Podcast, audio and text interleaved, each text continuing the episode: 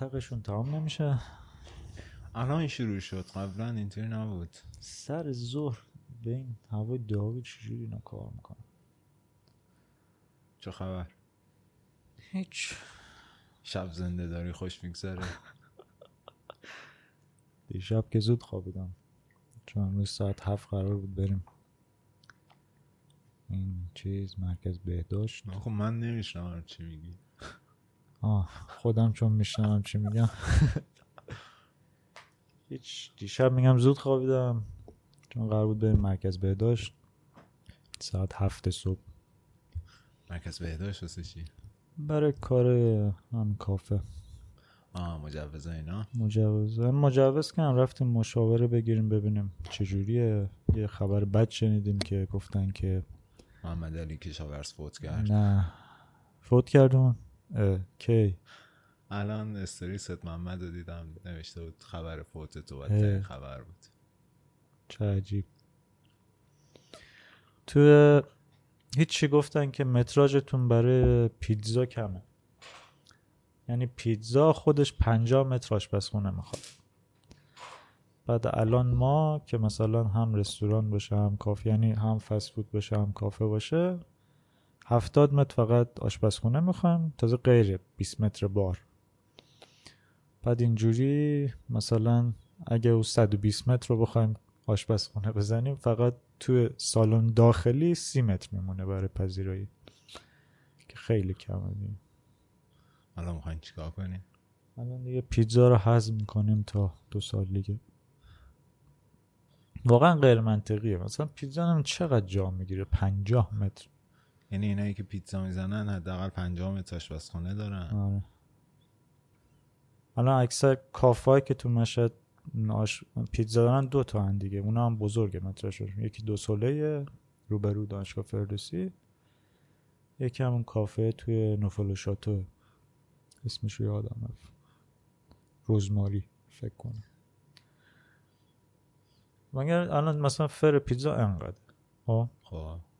اندازه کمد تو. بعد اندازه این تلویزیون هم مثلا اگه همزن برقی بگیری جا می‌گیره. یه میز هم اندازه میز تو لازمه واسه.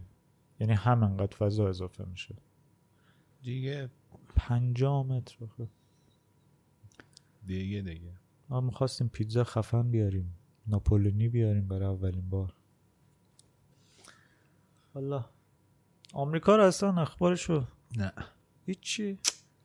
خیلی داره عجیب میشه. نه چی عجیب. سیاتل گرفتن یه خب. منطقه بزرگ شهر رو چیز کردن. فری روم شده. آره پلیس ممنوع کردن. خیلی حرکت عجیبی. مثل اینکه این منطقه یه منطقه سنتیه یعنی این کار یه کاریه که تو اون منطقه همیشه انجام میشه. همیشه؟ آره. نه نمی‌دونست دیروز داشتم یه چیز میخوندم تو وحید آنلاین. که یکی نه شهردار اونجا بوده فرماندار اونجا بوده یکی از همین مسئولین مربوطه با ترامپ تو توییتر دعواش میشه سر همین موضوع سیاتل بعد میگه اونجا یک مکانیه که همواره همینطوری بوده همیشه آخه مسلح. هم هستن و خیلی هماهنگ شده و آخه باز گروه هایی که تو آمریکا الان گروه های عجیبی هن. مثل این آنتیفا و دیگه پرد تروریستی بویز و آنتیفا. تو ترامپ. می‌دونی چیکار می‌کردن آنتیفا؟ چیکار می‌کردن؟ راه یکی از راه های مبارزهشون. اه، همین آنتیفا لامصب از اینایی که آنارشیسم رو خراب می‌کنن خب؟ خب. آنارشیسم نیستن. چیکار؟ چپن که به آنارکی اعتقاد دارن. یعنی با آنارکی می‌خوان به چیزاشون برسن. مثلا یک آنارچی ابزاره در آره. دستش؟ نه هدف. آره. بعد یه گروه چپ تونرو هن که آخه عجیبشون اینه که مثلا عقاید راستگرا هم تا حدی دارن. مثلا یه جایی می‌بینی نجات پرستن خب؟ یه جایی میان بیرون مثلا اوج اوپن مایندی هن خب؟ بعد مثلا یکی از راه های مبارزهشون این بوده که مثلا اگه یکی یه حرکت می‌زده مثلا نجات پرستانه یا از اینایی که چیزشون در میاد مثلا چه می‌دونم مثل بیل کازبی اخبارشون آره نشت اخبار می‌کنه. نشر می‌کنه و اینا. قرار میذاشتن هر هر گروه آنتیفا هر کی اینو ببینه بهش میلکشک پرت کنه. بعد گروهی جمع می‌شدن میلکشک پرت می‌کردن تو صورت آدمای مختلف. راه ترورشون این بوده. بعد ترامپ تروریستی اعلامش می‌کرد ها بعد پرد بویز باز یه گروه راسته که فلسفهشون اینه که آقا مرد آمریکای الان انقدر چیز شده ناز پرورده شده که دیگه مردا چیز شدن و اینا سیبیلای کلوف می‌زنن و ریشه بلند می‌زنن و باز اینکه اصلا مردونگی آه. مرد باید بعد نم پارسال بود دو سال پیش بود یه دعوای شدید شده بود بین آنتیفا و پرد بویز در حد مثلا چند نفر کشته شدن و با چوب هم دیگر می‌زدن و اینا. الان فهمیدی که افتادن دنبال مجسمه های تاریخی؟ نه. دیروز بچه هم گفتن چرچیل رو انداخته من نمی‌دونستم. نه چرچیل و پیشا پیش دولت اونطوری که خوندم دولت انگلیس محافظ گذاشته واسش. تو آمریکا را افتادن و بقیه کشورها دنبال مجسمه های افرادی که بردهدار بودن یا به نوعی نماینده بردهداری و نجات پرستی بودن مجسمه هاشون رو دارن خورد می‌کنن. بعد تو همون سیاتل مجسمه کی فکر می‌کنی اومده بالا؟ اگه تونستی. احمدی نژاد. لنین. لنین. لنین مثل اینکه بعد از فروپاشی شوروی داره مجسمهشو از بیخ می‌کنن و قبل اینکه خوردش کنن یه آمریکایی مجسمهشو می‌خره. هم. که الان تو سیاتل. عجیبه. همین اتفاق خوبی که می‌تونه بیفته هم فروپاشی دموکراسی تو آمریکا. یا حداقل یه دموکراسی تعدیل شده. یعنی به, به این نتیجه برسن که آقا یک نفر رأس امور واقعا خیلی مسخره است.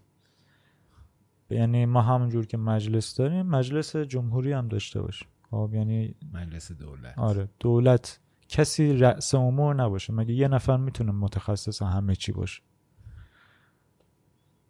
مثلا در ظاهر این هیئت وزیران اینجوره ولی خب واقعا اینجوری نیست.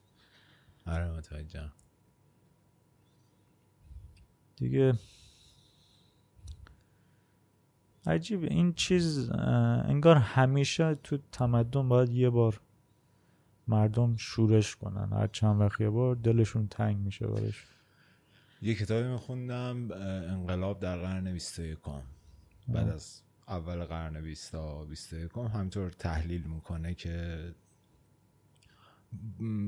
تو یه جمله اگه بخوام کتاب رو بگم این بود که انقلاب و شورش و تقیان مردم ذات دائمی سرمایه داریه اما اینکه این انقلاب ها به سوسیالیسم ختم بشه یا به دیکتاتوری یا به فاشیسم یه مسئله دیگه است. مسئله خود این انقلاب ها همیشه تو سرمایه داری اتفاق میفته همین چیزا مثلا آنتیفا خب مخفف بکنن آنتی فاشیسته مثلا ولی کاراشون واقعا من واقعا چپا رو نمی‌فهمم. نمی‌دونم اینو چرا. چیشون رو نمی‌فهمی؟ کلا. همیشه خراب می‌کنن کاره. به الان مثلا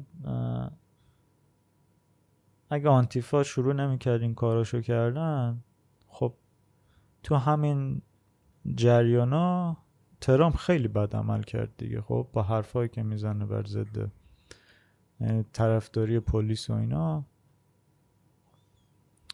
راحت مثلا گزینه برنی سندرز دوباره می‌شد بگی که نمیشه اینطوری گفت چون آمریکا چند میلیون از 300 میلیون که هستن؟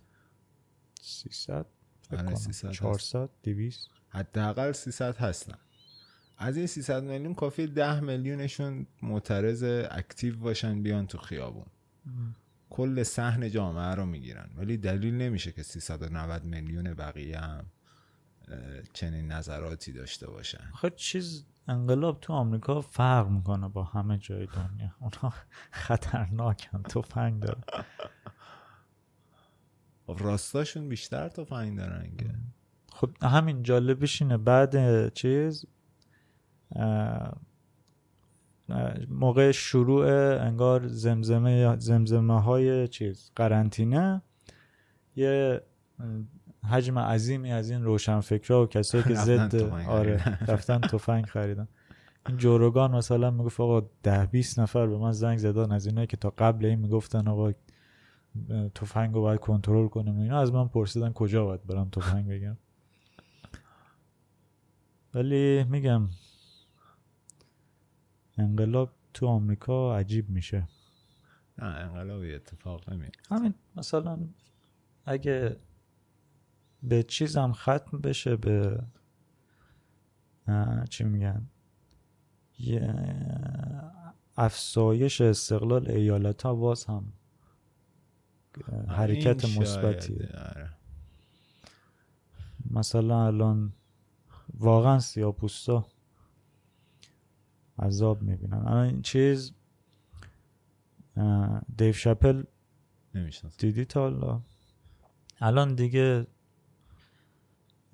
چیز دیگه. اگه نبوغ چیز بخوان حرف بزنن نبوغ بشر. استنداپ دیو شپل رو میگن. بعد سیاه پوسته بعد خیلی اصلا زندگی عجیب غریب. تو همون اوایلش که معروف میشه به محضی که معروف میشه خب اون زمان اینجوری بودن که استنداپ ها وقتی معروف می‌شدن بلافاصله بهشون یه برنامه تلویزیونی می‌دادن. به اسم خودشون. مثلا همین همین که دیده بودی ازش چی بود اسمش؟ فهمیدم کیا آره. دیو شپل شو هم یکی مثل همون بود. بعد خیلی توش چیز کاره رو دست گذاشته بود روی خیلی موضوعات خیلی تابو تو آمریکا مثلا همین نژادی و اینا. حتی به خودشون یعنی مثلا یکی از اسکچ معروفش این سیاه پوستایی که چیز می‌کنن. هنوز خدمت می‌کنن به سفید پوستا مثلا. مم. مثل اون کاراکتر فیلم تارانتینو بود. اه، اسم فیلمش یادم رفت. ولش کن. بعد یه بعد کسیه که واقعا مثلا بهم تو الان تو آمریکا استنداپ ها دو گروه شدن خب سه گروه شدن یه گروه که اکثریتن اینجوری که مثل استنداپ های ما دنبال اینن که بیشتر دست بزنن مخاطباشون تا خنده بگیرن خب. دنبال اینن که مثلا یه چیز خیلی روشن فکرانه بگن که همه دست بزنن آفرین چقدر رهبر. بشن یک گروه دیگه فقط چیزن فقط دنبال خندوندنن که اونا دنبال پول در آوردن خیلی هم کارشون محترم. در اکثریت بشن نه بعد در اکثریت چیز هستن در اکثریت از لحاظ تعداد هستن ولی از لحاظ موقعیت هایی که می‌گیرن. یعنی الان تو مثلا اسپیشل های نتفلیکس رو بری ببینی همه اسامی که میاد همه همینایی که برای دست زدن میاد یعنی می‌بینی نمیخندی خب بعد گروه سوم گروهی که میخندونن ولی خیلی آدم باهوشی خیلی اهل مطالعه مثل مثلا دیو شپل و بیلبر و لویس سیکی یعنی اه، با ترک یعنی مدیومشون رو می‌شناسن می‌دونن که خنده مهمترین وجهه مدیومشونه حتی اگه می‌خوان یک یکی از والاترین مثلا اندیشه های روشنفکرانشون هم بگن باید در قالب. کمدی باشه. بعد ها اینو یاد دارم دیو شپل مثلا یک چیزی که ببین چقدر خفنه این آدم.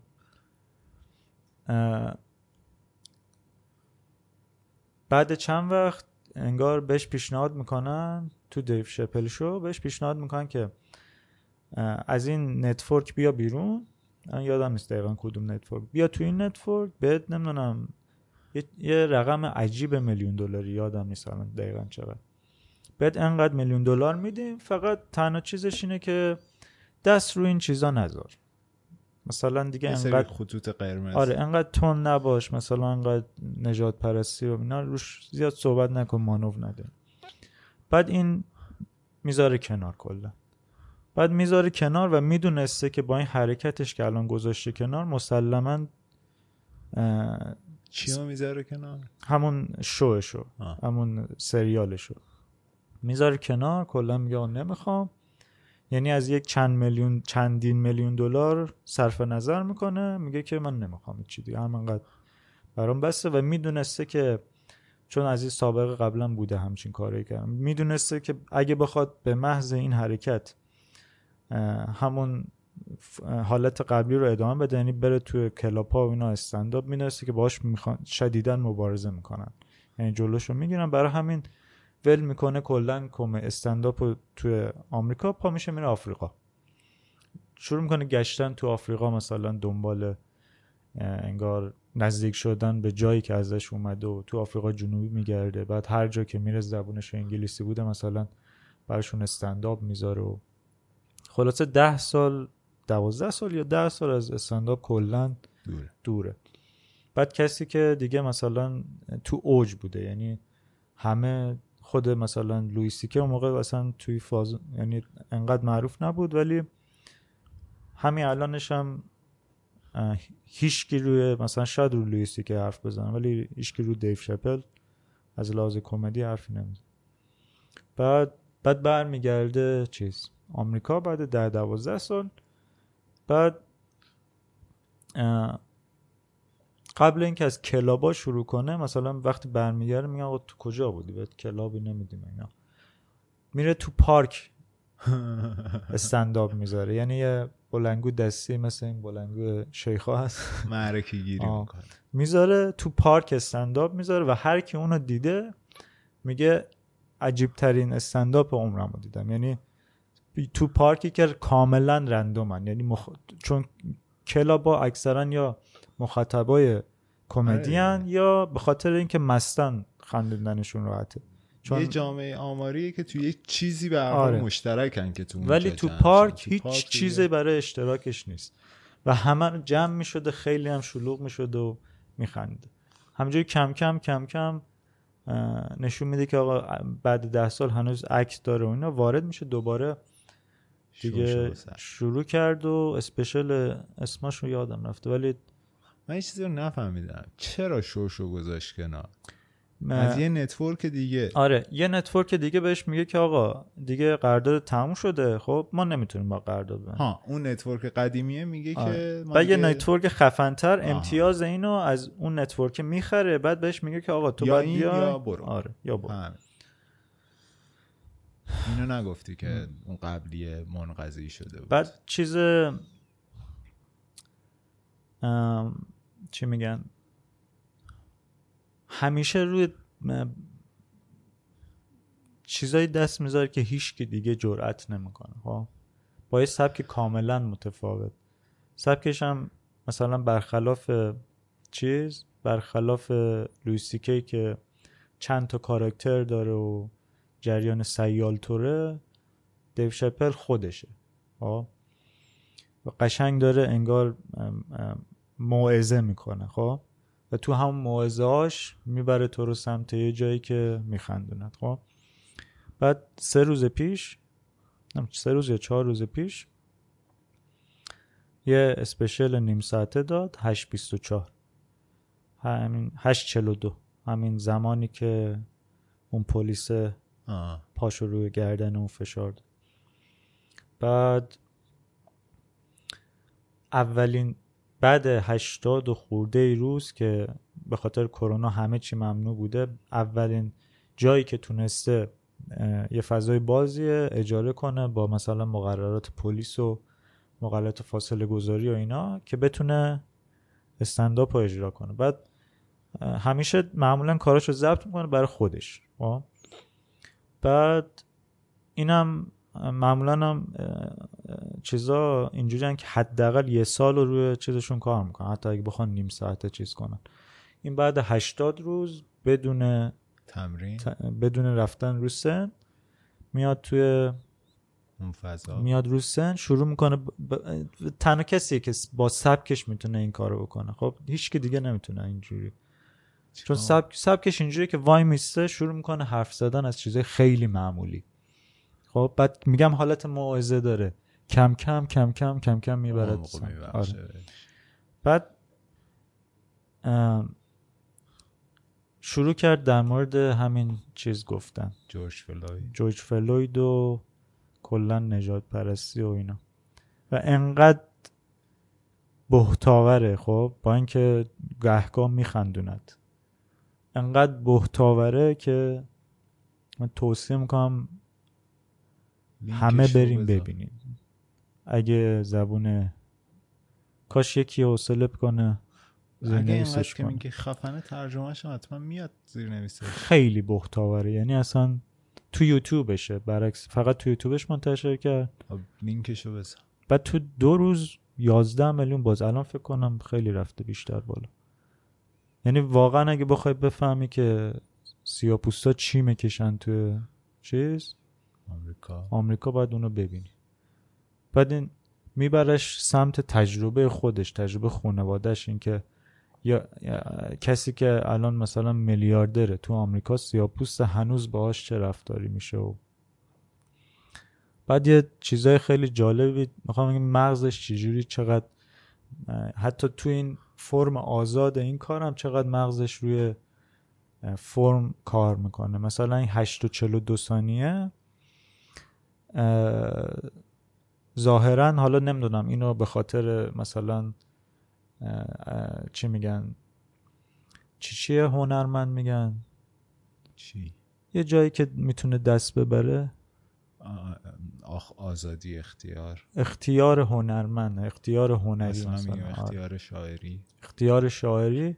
اینو گفت یا واقعا این اتفاق افتاده. فکر البته فکر کنم واقعیه. مثلا اینکه این 8 و 42 ثانیه برای که مثلا بگه آقا از اینجا شروع از مثلا جورج فلوید یا از جامعه شروع نمی‌کنه. از خودش شروع می‌کنه. خب میگه که من اصلا نمی‌خواستم این فیلم رو ببینم. بعد فهمیدم که آقا هی میگن 8 و 42 8 و 42 8 و 42 بعد یه ذره دیدم این عدده چقدر آشناه برام. یادم اومد که ه- هشت ساعت هشت شب هشت و چلو دو دقیقه شب ساعت تولدمه. خب بعد می‌بره جلو می‌بره جلو. بعد یک چیز دیگه هم ربط میده به همین. یه عدد دیگه هم الان یادم رفت. یعنی می‌خوام بگم تو اون فرم آزاد به اون آزادی هم یک فرم خیلی چیزی داره. خیلی جامعی داره. احسنت. حالا چقدر ناراحتی؟ ناراحتم کجام ناراحت؟ نمی‌دونم یکم ناراحتی. نه اتفاقا خیلی احساس زندگی می‌کنم. چرا؟ چی شده؟ چیز خاصی نشده. من سکوت می‌کنم. آره. همون منم سکوت می‌کنم. بهتره. خلاصه که اینجوری. ولی این, بگو. این چیزا این داستانا. بذار برم آبمو بیارم.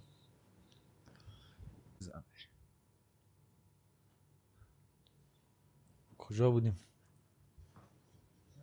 دیوید شپل یا شپر دیوید شپل چپل شپل یادم نیست. سی اچ فکر کنم سی اچ نمیشه میشه چپل بعد خلاصه که خیلی جذاب. اخبار ایران رو هم دنبال می‌کنی؟ نه من این خبرها رو هم تو سایت خبری که نمیرم. همین پادکست ها که گوش می‌کنم از اونا میشنوم. واقعا نمی‌خوام خبر. اصلا چرا؟ مگه تو ایران نیستی؟ به اخبار چیز ماهیتش رو از دست داده خب؟ به نظرم صادقانه ترین اخبار دوران رادیو بوده اوج رادیو. بله. خب.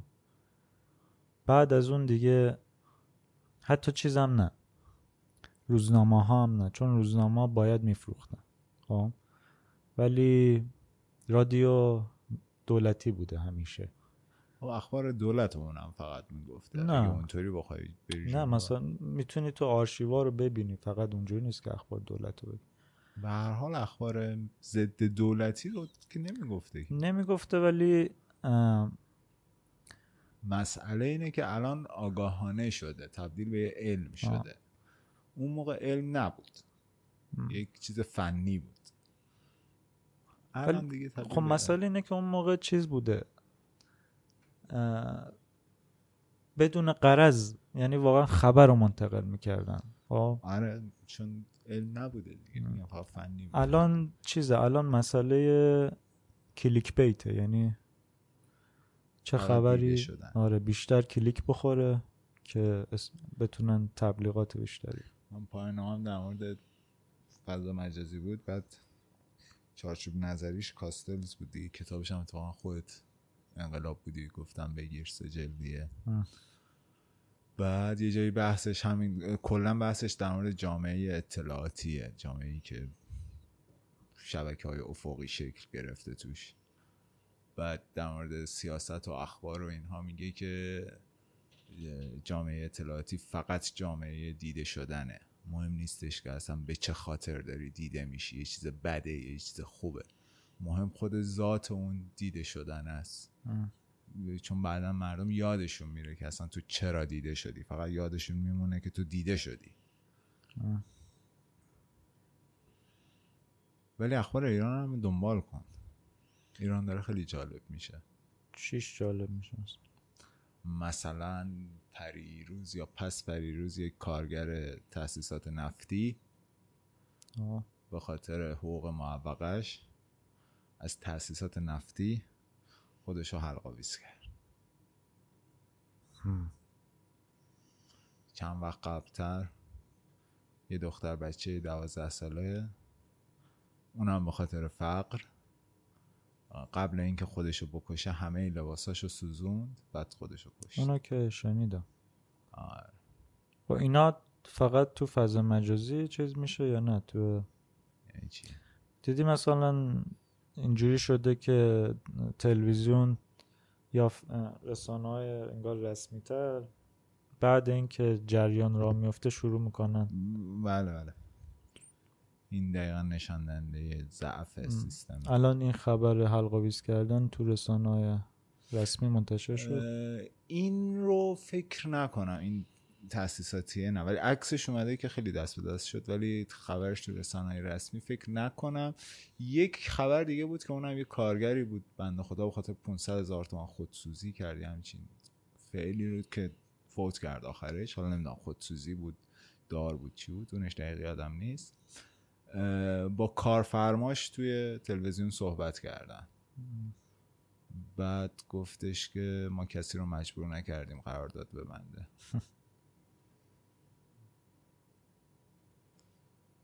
یه مطلب دیشب نوشتم در رابطه با همین رفتارهای طبقه فروده است. آه. که خیلی ناخداگاه اجتماعیشون خیلی قشنگ داره کار می‌کنه. قشنگ خیلی نمادین دارن اعتراضشون رو با بدن خودشون با مرگ خودشون نشون میدن. مثلا کارگر نفتی که از تاسیسات نفتی خودش رو حلقاویز می‌کنه از منبع ثروت کشور به خاطر فقر خودش رو حلقاویز می‌کنه. یه جانبازی رفت جلوی بنیاد شهید خودسوزی کرد اونم فوت شد به خاطر وامش این همچین مال چیزی. که چی؟ این مال که این هم مال همین هفته که گذشت. خیلی اتفاقاتی اینطوری. رد دادن ایرانیا توی یه هفته. خیلی اصلا زیاده. بعد همین همین طبقه فرودست خیلی به نظرم از طبقه متوسط خیلی جلوتره. واژه قشنگ یکم مشکل داره. قشنگ م، قشنگه. اصلا قشنگ. به شروع جنبش چپ سر همین شاعرانه بودن چیزه. اه، کارگری زندگی کارگری. اونم از ناتورالیسم میاد دیگه. وقتی ناتورالیسم وارد هنر و ادبیات شد این سیاسی سیاسیون و متفکران چپ از این ادبیات استفاده کردن. خب؟ آره ناخودآگاه کارگرها شاعرانه و جذاب هست چون که در تاریخ هنر ناتورالیسم تجربه شده. خب؟ یعنی قبل از اون خب. اصلا تو نمی‌بینی که توجهی شده به زندگی فرودستان. یعنی فرودستی هیچ وقت چیز نبوده. چی میگم چی؟ هیچ وقت شاعرانه نبوده. نبوده. زیبا زیبا نبود خب همون ناتورالیستی هم تو نمی‌تونی بگی زیباه چون تو مانیفستشون اینجوری که سعی در نشون دادن. زشتی ها دارن یعنی سعی دارن که تا حد ممکن چی میگن زیبا که یک مفهوم انتظاییه در هر مکتبی هم زیبایی یه چیز تعریف آره نه میشه. می‌تونی بگی زیبایی شناسی داره این جنبش ولی ن- نمادینه بزن. همون. شاعرانه نمادی و اینها فکر نکنم که کلا چیزی از هنر بدونن. خب می‌دونی مشکل اینه. مشکل اینه که این نمادینه رو بد استفاده می‌کنن. ها بد استفاده نمی‌کنن. مثلا همون چیزو. چیزا همون دختر خیابون انقلاب. خب. اون که حالا خب فرودست نبود. خب. آره. فرودست نبود و نمادی که استفاده کرد نماد همین خیلی اساسی بود. چیز جالبی بود. خب؟ آه. و من فکر کنم سوم آره سومی بود که من اونجا بودم. بودی؟ آره اونی که یارو- زدن؟ آره لگد زد من اونجا بودم. روبرو هم سر چیز بود دیگه. می‌دونم کجا بود. آره. بعد اومدن شیرونی پمپ بنزین کردن. چی بود اسمش؟ وسال وسال همون سر وسال این ورش میشه دبوره هم فکر کنم. آره. من این ور سر وسال بودم. دفعه دیدم سر صدا اینا. دقیقا همون لحظه سرم برگردم دیدم جفت رفت. البته ما خندمون. خنده تراژیکه آره. سوژه نمی‌کنیم ولی مثلا همین اتفاقی که افتاده دار زدن خودشو خب اگر منجر بشه به اینکه کنه شیرا بیفته سوال یک نسل جدیدی تو کارگرا بیان به این سمتی که دستن تو خب همین. نه آخه؟ آخه مسئله اینه خب توی کارگر یادت اون سری رفتیم بله بله. پارک لاله. آره تا لاله. کارگر اونا. مهندس بودن. خب از اینا خیلی هن که تحصیل کردن. کارگران حرفه‌ای. آره لیسانس دارن ولی به خاطر اینکه به خاطر حالا موقعیت شغلشون به خاطر نوع تخصصی که دارن زندگی کارگری دارن. خب بین کارگران. همه این جنبش ها اکثرا اینان. خب اینا یه آسیب بزرگی که می‌زنن اینا میان الگو می‌گیرن چی؟ از چپ. اگر که این نمادا باعث بشه که خب یک نسل جدیدی از این سران کارگری به وجود بیان که آقا بگم ما فقط چی می‌خوایم؟ فقط دغدغه سنفی داریم. خب؟ سیاست و اینا همه رو بذار کنار. نمیشه. فقط خب همین. نمیشه نه. چرا میشه؟ مسئله ایران سنفی نیست. مسئله اینه سنفی نیست. این یک یعنی چی سنفی یعنی مسئله سنفی نیست. با سنف حل نمیشه با اتحادیه حل نمیشه. مسئله دقیقا سیاست. دقیقا دولت. خب؟ و دو اینکه کارکرد این رفتارهایی که فرودستان انجام میدن اینه که طبقه متوسط بیدار شه. الان به نظر من آخه متوسط کاری از دستش برنم نگاه کارگر یه مشکل بزرگه. طبقه متوسط ط- توی سالهای اخیر مهمترین مانع توسعه ایران بوده. آره ولی کارگر یه مشکل بزرگی که ج- جامعه فرودست داره طبقه فرودست اینه که آبشخور طبقه مرفهه. خب؟ یعنی طبقه مرفهن که صاحب کارخونن صاحب کارن شغلن. بله بله. این طبقه متوسط چه کاری از دستش برمیاد واسه این؟ الان اتحادیه همین بحثی که سر چیز بود تو اید اتحادیه کارگری با صاحبان چی بود؟ مشاغل بود چی بود؟ خب. که تهش هم نتونستن به چیز برسن که حقوق و افزایش؟ بدن. آره. بله. همین اگه یه اتحادیه قوی بود و خب, نی- خب سیاست نمی‌ذاره این اتحادیه قوی شکل بگیره. من حرفم همینه. خب. یه نکته دیگه هم که چه فایده برای سیاست داره اگه نمی‌دونم؟ همین نظر شکل بگیره اتحادیه کارگر. استثمار کارگر. دقیقا به همین دلیل که کارفرما خیلی راحت می‌تونه تو این شرایط بگه که آقا ما کسی رو مجبور نکردیم قرارداد ببنده. خب کا- کارفرما کیه؟ خب این برای کارفرما دولتی چرا خصوصی ها خصوصی هم در جامعه ما وصل به دولته وصل به قدرته. می شود که تو جامعه ما کسی به قول خیلی معروف یه تو همین هفته ای که گذشت یکی از این مسئولین بلندپایه دستگاه قضا اه، دادگاهی شده دیگه. آره. یک تیکه از اه، دادگاهش خیلی دست به دست می‌شد. توش میگه که این پولایی که به من دادن رفاقتی به من دادن. من لب تر کنم رفیقام کل لواسون رو به نامم می‌کنن. که بعد خیلی اینو به اشتراک میذاشتن و مینوشتن خاک تو سر رفیقایی که ما داریم. بله. اون کارفرمایی که خیلی راحت می‌تونه پاشو بذاره رو گلوی کارگر برای چی با اتحادیه خودش رو دست به سر خب الان؟ طبقه متوسط چیکار می‌تونه بکنه؟ تنها چیزی که به ذهن من طبقه می‌رسه متوسط اینه که فکر کنه و آلترناتیو بده. راه پیدا کنه. طبقه فرود از کارش اینه که نظم قدیمی رو از بین ببره. طبقه متوسط کارش اینه که نظم جدیدی رو بنا کنه. ام. ولی طبقه متوسط هیچ کاری نمی‌کنه. نه تنها کاری نمی‌کنه بلکه تو سرکوب طبقه فروده است هم داستان شده. من تنها چیزی که به ذهنم می‌رسه همون بحثی که اپیزود قبلی کردم که گفتم چقدر خوب میشه که طبقه متوسط این قبح کارگری رو بریزه. یعنی آره بذاره. بچه های طبقه متوسط وارد حرفه بشن وارد کارگری حرفه ای بشن. آخه واقعا آقا الان طبقه متوسط ایران داره خودشو به در و دیوار می‌زنه تا نیفته پایین. بورس. تو میره تو بورس میره طلا. تو طلا. دلار مسکن تو هر جایی که بتونه میره. خب؟ و, و الان تو موقعیتیه که با توجه به این نوسانات اقتصادی شدید این چند سال فقط دنبال اینه که بدبختتر نشه. یعنی متوجه نیست تفاوتی نمی‌کنه یعنی همون دیگه. آخه به از این سهمایی که استفاده ای نمی‌کنن خب؟ فقط خوشحالن که مثلا قیمت می‌تونن دلار- حرفشو آره. بزنن چون ته تهش هم طبقه متوسط شیشش گرو نوش. یعنی هشتش گرون هشتش گرو نوش. وابسته به حقوق ماهانیش ماهیانش. بله.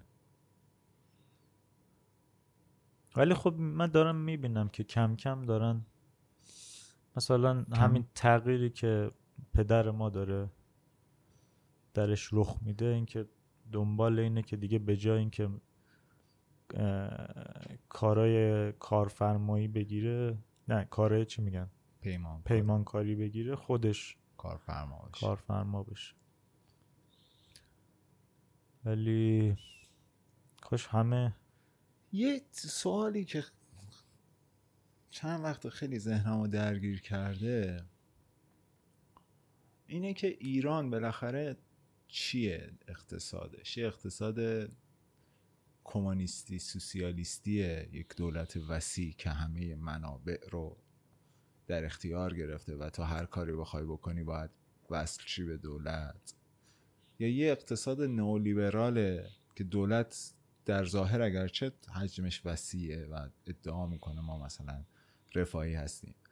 ولی خیلی کوچیکه و صرفا وابستگان خودش رو تو بخش خصوصی به کار گذاشته. یه چیزی مثلا هچل هفتی از این دوه. همین هجل هفت بین اگه بخوام چیز کنم دولت ایران نظام ایران یک نظام به معنای واقعی پراگماتیکه. یعنی آره، پراگماتیک ترین نظام تاریخ بشره. و این نمی‌تونی بگی مثلا نئولیبراله جایی که به دردش بخوره آره. نئولیبرال. حتی اینجوری هم نیست که مثلا بگیم تئوری توته مثلا میشینن فکر می‌کنن میگن آقا نئولیبرال اینجا به دردمون می‌خوره. نه. نه. خود صاحبان حتی اگه خصوصی هم باشن صاحبان ثروت و قدرت اوناها فشار میارن مثلا از این اندیشه های نئولیبرال اینجا دفاع می‌کنن. و هر جا که چیز بشه چی میگن؟ به ضررشون باشه. پا پس می‌کشن. برای همین همین مشکل اصلی من با این روشنفکر آکادمیک همینه آره آره که فکر می‌کنن چارچوب داره ولی متوجه نیستن که دارن از چارچوب ذهنی خودشون جامعهشون رو می‌بینن به جایی که چارچوبشون منطبق بر واقعیت باشه دنبال اینن که واقعیت رو منطبق بر چون می‌تونن هم چارچوب ببینن. گفتم. ویژگی این چیز اینه که پراگماتیسم. مثلا طرف روی نئولیبرالیسم کار می‌کنه می‌تونه چیزای چه میگن نشانه های نئولیبرال رو ببینه تو ایران. بعد میگه خب پس بقیهش هم بریم جمع در کنیم بیاریم. در بیاریم دیگه. نمی‌بینه آقا اون بقیه چه. نظامی داره. چیز بود؟ آچو بود. اون تز دکتراش همین بود دیگه. گفتمان شناسی نئولیبرال در ایران در دولت های هاشمی و نمی‌دونم بعدش یا قبلش. همین واقعا نمی‌دونم. نظام اصلا چجوری به وجود میاد؟ خود به خود به وجود میاد؟ یا نه واقعا فکر می‌کنن. فکر می‌کنن یا محصول مثلا فکرهای گذشته است؟ محصول ساختار. از چه ساختار؟ ساختار جامعه. اول یک روابط سلطه‌ای به وجود میاد بنابر هزاران دلیل غیر انسانی. بعد شروع می‌کنن برای اون لباس دوختن در قالب نظریات. مثلا یه چیزی داشتم میخوندم خیلی جالب بود. می‌گفت نمی‌دونم هم عصر نیوتون میل بود جان استوارت میل بود یا لاک؟ من هی این دوتا رو همیشه با هم قاطی لاک. بود. حالا. حسابانو چون. انتگرال و اینا رو. نه دیفرانسیل یکی بود که در حالا یکی از این دوتا بوده خب؟ نه لاک هم نبود. بکنم جان استوارت میل بود. میلم نبود یکی دیگه بود. حالا. تو همون دوره هایی که حالا دقیقا شاید هم, هم هست نبودن در حال از این کتاب داشتم میخوندم نوشته بود تو همون دوره هایی که میان لاک یا میل یا حالا هر کدوم میاد و دم از تساهل دینی می‌زنه و میگه ما نباید در زمینه اندیشه زیاد سخت بگیریم و حرفای بقیه هم بشنویم. از همون ت... تو همون دوره نیوتون به اه، کارگاه سلطنتی فراخونده میشه تا برای سکه ها و پول یک سازوکاری رو بچینه که قابل جل نباشه و اونهایی که جل می‌کردن و اعدام می‌کردن. یعنی انقدر مثلا در رابطه با پول سفت و سخت بوده که حتی در مورد خدا اونقدر سفت و سخت نمی‌گرفتن. همیشه دوگانگی بوده تو تاریخ. مثلا همین دیگه معروف ترینش که خیلی نزدیک به ما ادیسون و تسلا بوده. ادیسون اون موقع شاخ دنیا بوده. هنوزم هر کی می‌خواد مثلا یه نابغه اسم ببره ادیسون. میگه ادیسون. ولی این برقی که ما داریم مصرف می‌کنیم تسلا. تسلا. یا همین الانش مثلا تفاوت مایکروسافت چی اسم؟ بیل بیل گیتس. با ایلان ماسک. بیل گیتس کلی روابط داره با سیاستمداران میچرخه کارهای مثلا خیلی شیک می‌کنه یه کاری می‌کنه که همه متحد میشن. ایلان ماسک نه همه چیش خصوصیه برای خودش کار می‌کنه. خیلی بیشتر از بیل گیتس دستاورد داشته توی با اینکه خیلی کمتر از اون تو این عرصه بوده. ولی و بیشتر بحثم سر همین بود که واقعیت جامعه خیلی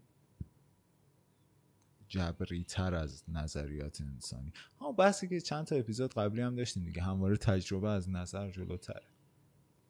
آره ولی می- من یه چند وقت دارم به این فکر می‌کنم که همین البته الان به کلام تبدیل شد همین قضیه که خیلی پراگماتیکه. این خیلی رفتار پست مدرنیه خب؟ خب. یعنی این نوع نظام نظام گریز یعنی نظامی که غیر خطی داره عمل خیلی معتقد اصلا جامعه ایران یه جامعه غیر تحلیل آره. تحلیل گریزه و این من به این فکر می‌کردم که چرا اینجوریه و نتیجه ای که می‌گیرم اینه که اتفاقا جامعه ایران به شدت یک جامعه انسانیه. یعنی بر پایه بزرگ آره. بر پایه بزرگترین پارامتر انسانیه که بیشترین تاثیر رو تو بشر در تاریخ بشر داشته اونم ترس. خب؟ یعنی تو هر تقریبا هر چیزی رو توی ایران می‌تونی با ترس فرمولایز کنه فرمولاس مثلا همین رفتار طبقه متوسط نسبت به. این پولشون نسبت به مدیریت مالیشون. کلا تاریخ ایران تاریخ ترس. و حالا این برای این دارم به فکر می‌کنم که چند وقت اه، ناخداگاه دارم با ترسام روبرو میشم. خب؟ ترس مثلا شب بیداری. نه. ترسای مثلا یکیش که قرار بود در سکوت بمونه و خواهد موند مثلا ترس بروز احساساتم. خب. چیزی که این ده سال سرکوبش می‌کردم. یا مثلا الان بالاخره من تصمیم گرفتم برای ساز خب. من یه سنتور رو خیلی دوست داشتم خب. ولی بچگی واقعا اتفاقی بود شروع سنتورم یعنی تنها کسی که پدر مادرم اعتماد کردن برای اینکه ساز سنتور رو من یعنی موسیقی رو من از اون یاد بگیرم همین استاد سنتورم بود آقای بسکاودی که دوست محمود نامجو بود داداش نامجو که استاد مادرم بود و خواهرم استاد خط. یعنی جبری بود انتخاب من برای سنتور. واقعا هم دوست داشتم خیلی هم اتفاقا به ساختار ذهنی من فرم انگشتام می اومد سنتور. خیلی موفق بودم توش. ولی شانست بلند بود. آره ولی سازایی که عاشقشونم یعنی یه جور دیگه عاشقشونم. مثلا سنتور رو به خاطر این دوست داشتم که میفهمیدمش. سنتور خیلی ساز ریاضیواریه. برعکس بقیه سازای ایرانی خیلی ساز مهندسیه درسته خب؟ یعنی مثلا تو تار و ستار هنوز کوکش رو اکثرا مثلا یک و نیم پرده یا نیم پرده بمتر کوک می‌کنن برای که جمله ها درست بشه درست رو ساز بشینه جمله های دستگاه.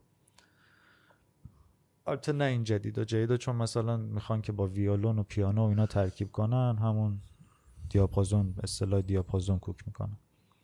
خب. بعد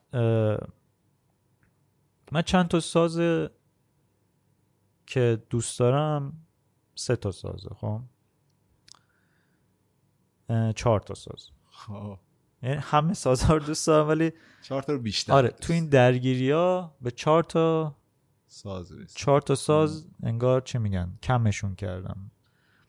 یکی دوتار دوتار خراسان یکی تنبور یکی ستار و اون یکی بربت بربت کدومه اود این آه. گنده هست صدای بمی داره خب همشون تقریبا یه فرم دارن آره. دیگه هر چهار تایی آره. که گفت بعد اه، دلایلم شاید خیلی مسخره باشه برای اینکه کدوم رو چرا. انتخاب نمی‌کنم و اینا ولی این چیزی که توی دیگه من بهش فکر می‌کنم خب مثلا سراغ دوتار نمیرم برای اینکه هر چی فکر می‌کنم می‌بینم آقا من تهشم.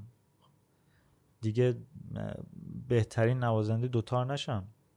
متعلق به اون فرهنگ نیستم. خب؟ حتی اگه نژادم از اون نژاد باشه من تو فرهنگ تربت جام مثلا بزرگ نشدم. تو فرهنگ. باغزرد قوچان اینا بزرگ نشدم. جایی که از پدرم یاد بگیرم. خب؟ من هیچ وقت نخواهم تونست مثل حاج قربان بزنم. و جالب چی؟ مثلا محمد علی رضا علیرضا پسر حاج قربان. مثلا همین چند روز یه چیز جالبی پخش شده یه مصاحبه با علیرضا سلیمانی.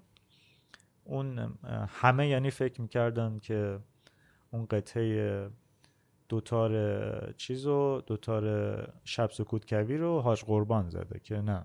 علی رضا علی رضا زده اونو. و خیلی چیزا معلوم شد در مورد شجریان که این اصلا حتی اینا خبر نداشتن از پخش این قطعه و حالا این داستانش فرق می‌کنه.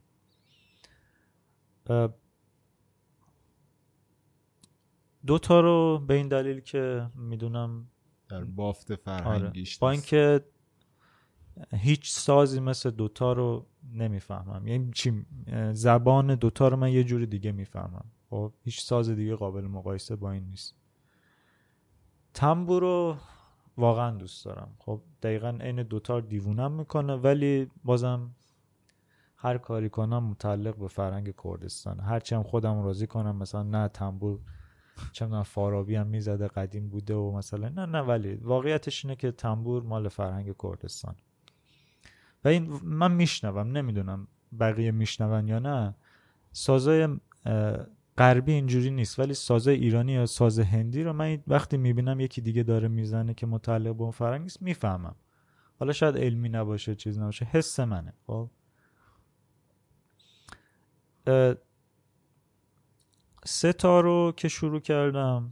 شروع کردی؟ نه یعنی ستا رو خریدم جرأت. پیدا کردم بر شروع کردم دوباره خودآموز دارم می‌زنم. خیلی جدیتر از قبل. یه ویژگی داره که من می‌تونم خودم راضی کنم به زدن ستار. داستان ستار رو می‌دونی؟ شکلگیری ستار. اه، دقیق نمی‌دونم تو چه عهدی ولی بعد ورود اسلام به ایران خب موسیقی ممنوع میشه و اینا. توی یک بازه زمانی به این حد می‌رسه که سازا رو آتیش می‌زنن و مثلا خیلی سازات کلا تا چندین سال نابود میشه. همین بربت یکی از اونایی که میگم چرا باز به اون علاقه دارم. اه، سازا رو آتیش می‌زنن کلی چیزا نابود میشه مثلا حتی میکشتن موسیقی دانا رو. و ستار برای این به وجود میاد که چند تا ویژگی داشت. البته ستاره الان باز انگار یه جوری تطور نقیز اون ستاره اه، هدف اصلی ستاریه که اونا ساختن. ستاره اونا ویژگیش این بوده که صداش خیلی کم بود. یعنی اگه می‌زدن صداش از پنجره خونه شنیده نمی‌رفت. نمی‌شده که بریزن مثلا تو خونه بگیرن ساز ازت بگیرن. ویژگی دیگهش این بوده که باید کوچیک می بوده که زیر عبا جاش. پنهان می شده خب؟ و با تمام این محدودیت ها ساز ستار هیچ کم از بقیه سازها نداشت از لحاظ پرده بندی و اینا. از لحاظ تکنیک هایی که می‌تونستی روش اجرا کنی جملاتی که می‌تونستی روش اجرا کنی هیچ چیزی نداشت. برای همین یه ساز شهریه. خب متعلق به فرهنگی نیست. یه سازیه که می‌تونی تو همین الانش هم نمونه این محدودیت ها رو پیدا کنی. خب ستا رو مثلا من می‌تونم قبول کنم و هر کی هم که نخواد چیز کنه هر سازی که می‌زنه بخواد آهنگ سازی کنه ستار مثل پیانو میمونه برای موسیقی قلبی. این ستار باید داشت بلد باشی که بتونی. بخوای آهنگ سازی کنی. خیلی ساده تر از بقیه سازاست پیچیدگی های تکنیکی کمی نداره. نمونهش هم, هم کیان کلهر همین لایوی که گذاشت. آره. بربت داستان بربت از همه جالبتره خب؟ و یک فرقی که با تمام اون سازا داره. من عاشق صدای بربتم یعنی اصلا یه مشکلی که سازای ایرانی داره قبل از اینکه فلز انقدر پیشرفته بشه بتونیم سیما انقدر ریز در بیاریم همه سازای دنیا از یا نخ ابریشم بوده یا روده احشام. و ویژگیش این بوده که خب این صدای خیلی گرفته و بمی داشته نسبتا. بقیه فرهنگا تو کشور غربی اکثرا حالا این مشکل مثلا تو چین و ژاپن هم تا حدی هست تو موسیقیشون هند هم خیلی این مشکل هست خب. اه، تو کشور غرب- غربی وقتی که می‌خوان جایگزین اون مثلا از نایلون یا سیم استفاده کنن فلز, فلز استفاده کنن دقیقا میرن همون چیز و فرکانس رو رعایت. می‌کنن خب یعنی سیم همون کوک همون کوکه حالا البته اون موقع فکر کنم کوک فا بوده یا دو ولی فرکانس فرقی نمی‌کنه خب؟ یعنی بازه صدایی که مثلا ویولون اون موقع با الان خیلی فرق نمی‌کنه. ولی تو ایران به این توجه نمی‌کنه. برای همین صدای سازای ایرانی به شدت اگزجر پایین صداش ریزه صداش زیره. خب؟ این یک بحث بخشی که یه چ- مشکلی که به وجود آورده باعث پس زدن خیلی از همین جوونا به نظر من همین آره آره, آره. زیر بودن. بیش از حد صداه یه بحث بخش دیگه هم اینه که از این زیر بودنه یک خانواده یک جوری استفاده کرده که شده انگار دیکتاتوری موسیقی ایران خانواده فراهانی که دستگاه ها انگار مال وابسته به قاجار بودن و موسیقی دستگاهی ما موسیقی که اونا به بچه هاشون آموزش می‌دادن. بعد بربت اینو رعایت می‌کنه. یک قدیمی ترین سازیه که سنگوارش هست. تو شوش. خب؟ یعنی قدیمی ترین شکلی که شبیه بربته تو ایران بوده. و تو شوش سنگوارش هست. خب؟ از یه دوره بربت همون دوره که میگم سازار آتیش می‌زدن و اینا بربت کلا نابود میشه. دلیلش هم این بوده که بربت صنعت مشکلی داره. خب؟ برای ساخت بربت ریسکش نمیارزید. نه ساخت بربت فن بالایی می‌خواد. کار هر سازنده هر مثلا نجاری نبوده که چیز. یعنی اگه مثلا خودش تخصص. آره اگه مثلا ستار فراموش می‌شد ستار که نه اون موقع بود. مثلا کمانچه اگه فراموش شد اگه یه کمانچه دیگه پیدا می‌شد یه نفر مثلا نجار می‌تونه با آزمایش و خطا در بیاره. ولی بربت اینطوری آره اینجوری نیست و هزینه بالایی هم داشته. خیلی چوب زیاد مصرف می‌کنه. برای همین بربت کلا تو ایران من نه من- نابود میشه دیگه منقرض میشه. و ولی توی قبل از اینکه این اتفاق بیفته بربت به کشور عربی اطراف عراق و سوریه و تا مصر و یعنی شمال آفریقا از اون طرف هم تا اسپانیا میره. که کم کم تغییر بربت تو این کشور حوزه عربی همون بربت میمونه با یه سری تفاوت‌های سا انگار فیزیکی یکم بزرگتر میشه صداش بمتر میشه صداش پرتر میشه دستش کوچیکتر میشه. توی چیزم توی ترکیه و بعدم که میره به سمت اسپانیا کم کم تبدیل میشه به لوت و لوت هم تبدیل میشه به گیتار امروزی فکر کردم گیتار از آمریکا جنوبی میاد نمی‌دونم چرا نه چون کلا. دانش چیزی که ندارم فقط همین چون از دسپرادو. مکزیکی بود آره. خب بعد پس خب. گیتار آمریکا جنوبی به خاطر که اسپانیا بخش آره. عمده ایشو گیتار یعنی نوه بربته نوه بربت حالا حالا. اینش برام خیلی جذاب یکی اصلا صدای بربت رو که من از بچگی میشنم اصلا انگار فرکانس وجود من خب اصلا دیوانه میشم من صدای بربت یعنی به من تنها سازیه که خب یه وقتی دست یه مبتدی هم ببینم مثلا کسی که جلسه اولشه این اتفاق افتاده موقعی که کلاس ساز می‌رفتم. یعنی میشستم قشنگ صدای کسی که جلسه اولش هم گوش میگه فقط صدایی که از این ساز در نمیاد من عاشقشم. اصلا کاری ندارم به اینکه جوست می‌زنه فنی می‌زنه یه آهنگ می‌زنه یا نه. فقط صداشو دوست دارم. بعد می‌خوای اینم یاد بگیری؟ و جذابیت دیگهش برام اینه که انقدر دور بوده فرهنگش که الان دیگه متعلق به هیچکی نیست یعنی همین الانش هم که مثلا بازسازی شده بعد مثلا قنبری مهر یعنی بعد حکومت پهلوی بربت دوباره تو ایران بازسازی میشه که اولین نوازندش هم منصور نریمان بوده فکر کنم که از روی شنیدن رادیوی عربستان رادیوی عراق دوباره شروع می‌کنه مثلا تکنیک های بربت رو یاد گرفتن و بعدم. قنبری مهر.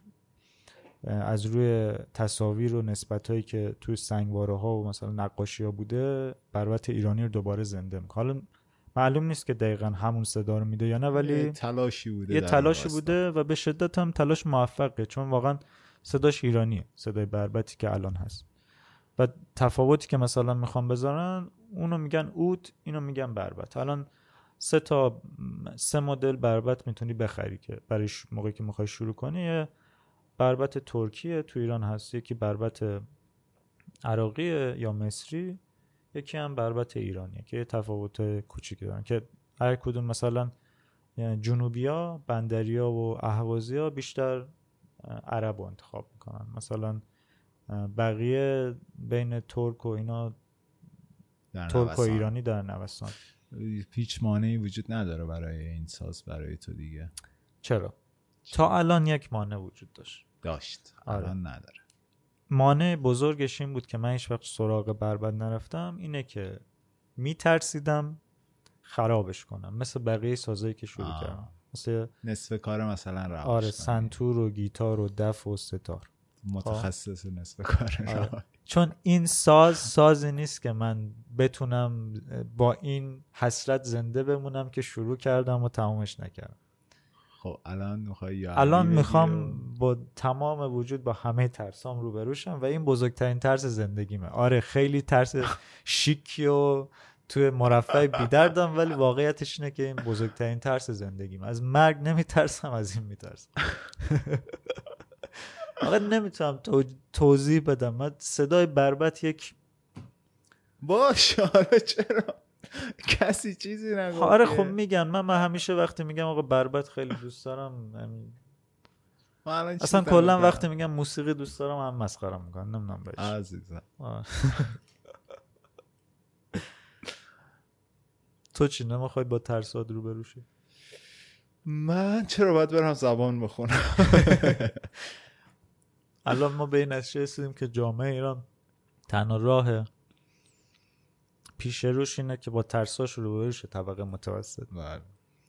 و ما به عنوان مثلا طبقات متوسط. روشن فکرهای طبقه متوسط آوانگارد های طبقه متوسط با از خودمون شروع کنیم. بله.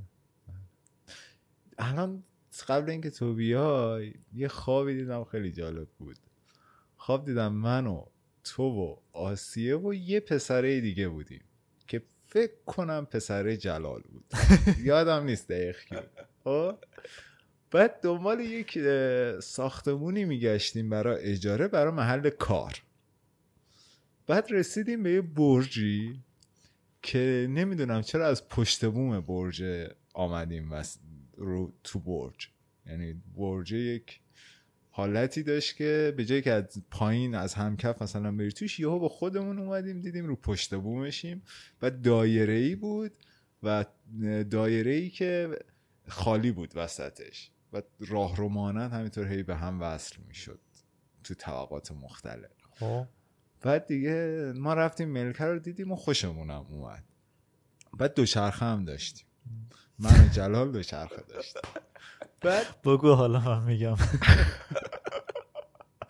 بعد مدیر ساختمون اومد. مدیر برج اومد گفتش که دوچرخه رو دیگه پشت بوم نذارید فلان اینا. بیاید جلو واحد خودتون بذارید و. یعنی تو شروع از صحبت کردن قوانین ساختمون رو گفتن. بعد خیلی هم شلوغ بود. تو این راپله ها ملت داشتن بازی می‌کردن و داشتن. اصلا یه چیز عجیب غریبی بود. بعد من اومدم دوچرخم و تو پیاده رو قفل کنم پشت از پشتمون پریدم یه متر پایین تر تو پیاده رو نمی‌دونم چی جوری. یه متر پایینت خیلی چیز عجیب غریبی بود بعد آمدم دوچرخم رو قفل کردم و برگشتم دیدم فقط صندلی دوچرخه رو قفل کردم. خود بقیه یه دوچرخه توی چیزه؟ توی واحده. بعد دیگه بیدار شدم دیگه از بس جلال. چرت و پرت گفت بیدار من الان فهمیدم چه مغز ساده ای داری خواب زور احتمالا. بارکد نرفتی توی خوابت چون دوچرخه که ما وکیل آباد زیاد میریم دوچرخه بله، سوار می‌ریم. بله. جلالم که با هم. رفتیم برجم که از روبرو آرمیتاژ رد شدیم جلال گفت این تابلوشو من زدم یعنی تو خوابت هم هیچ خلاقیت نه یه یه خواب دیگه دیدم که بعد مدت ها یادم موند و خواب خیلی افتضاحی بود ولی چون یادم موند خیلی خوشحال بودم که بالاخره یه خواب یادم تو خوابم یادم سابره بود و چند نفر دیگه. بعد بقیهش الان دیگه یادم نیست. ولی خواب خیلی سورئالی بود اون خواب. ترس چی؟ حالا غیر این زبان واقعا چیزی هست تو ذهنت که؟ من ترس از زندان دارم. زندان. آره. دوست دارم به یه جایی برسم بتونم راحت حرفمو بزنم. بدون اینکه بترسم. چون د- در جایگاهی نیستم که بخواد مثلا تهدیدی منو اه، خودسانسوری بگم خیلی بهتره به زندان. خود- چند روز پیش. یه بحثی کردیم با آسیه. یه سری خاطرات تعریف کرد از این چیز. جمعای سیاسی که می‌رفته و اینا و خب خیلی از اسمایی که مورد من میشناخت قبل اینکه تهران برم باشون در ارتباط. حالا چیزی که خب من دلیلی که از این جمع اومدم بیرون و کلا همچی فعالیت هایی ندارم اینه که یک قشری شده یک. چیز محدود چی میگن یک گروه.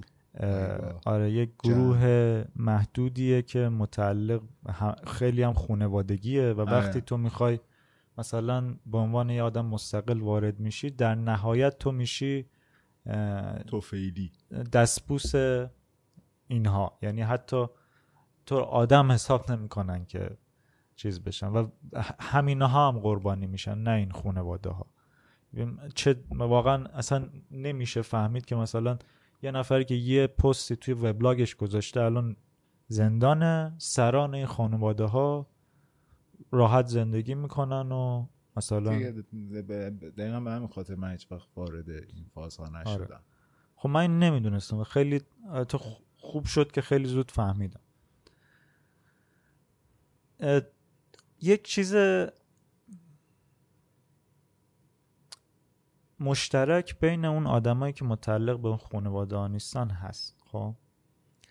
اونم اینه که برعکس این که ترس از زندان داشته باشن آرزوی زندان دارن. تمام تلاششون رو برای زندان رفتن می‌کنن خب؟ آقا ما همه عقایدمون شاید خیلی مشترک باشه ولی چه دلیل داره وقتی می‌دونی صد درصد اون به زندان ختم میشه؟ اونو بگی. که چی؟ که خودتو مثلا به این خانواده ها ثابت کنی. نه اصلا پناهنده نیستم خیلی ها نه شوخی می‌کنم. خب حالا واقعا بگی پناهنده مثلا یه مورد داشتیم ما تو دانشگاه که فقط یه شلوغی را انداخت که بگیرنش هنوز هم ولش نکردن. هنوز پناهنده. هنوز به آرزو پناهندگیش نرسید حالا اینت مطمئنی که ترس از زندان؟ ترس از زندان نه خودسانسوری. خب خود سانسوری یعنی هنوز قبول نکردی. چیو؟ نکن یک جاهایی یعنی خیلی از جاها حس می‌کنم که اینقدر لازم نیست خودسانسوری. هم. این این این, این, این که بتونم تکلیفم رو با این مسئله مشخص کنم که آقا نه. معلوم باشه واسم که آقا اینجا اشکال نداره خودسانسوری انجام بدی ولی اینجا اشکال داره. اینجا نکن اینجا بکن. ببین خود سانسوری چجوری برام حل شد. اینجوری که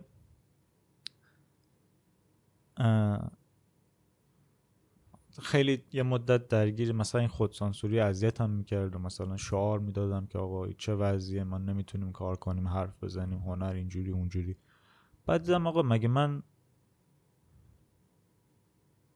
می‌تونم جلو خود سانسوری نکنم که حالا تو اجتماع خود سانسوری نکنم.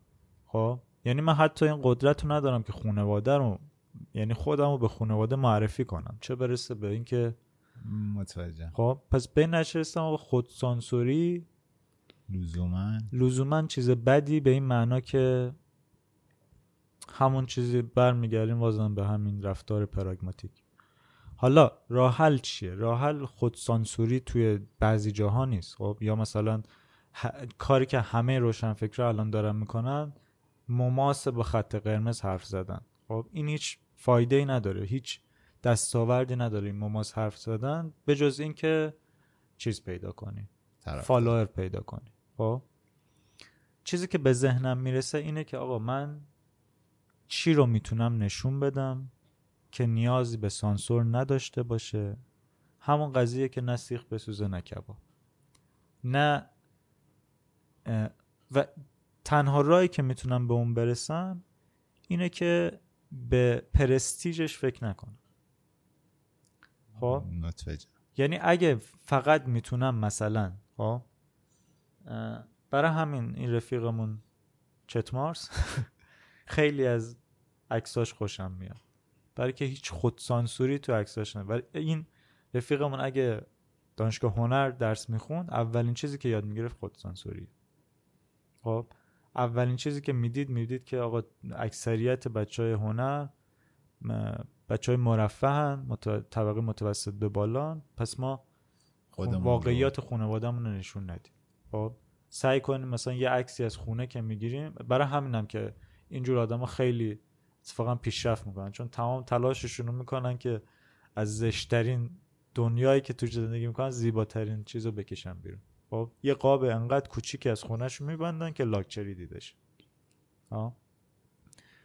به این فکر می‌کنم که اگه مثلا تنها چیزی که می‌تونم ازش فیلم بسازم تو اگزاجره ترین حالت یه مورچه که داره راه میره. و چیزش هم مثلا هجابش هم رعایت کرده مورچه از همون بسازم و اگه واقعا این کارم یه کاری کنم که اون یه تأثیری بذاره. ببینم چیکار می‌کنی. اینجوری. چقدر شد؟ 47 دقیقه با اون 20 دقیقه یک ساعت و خورده. خیلی خوب. خدا خداحافظ.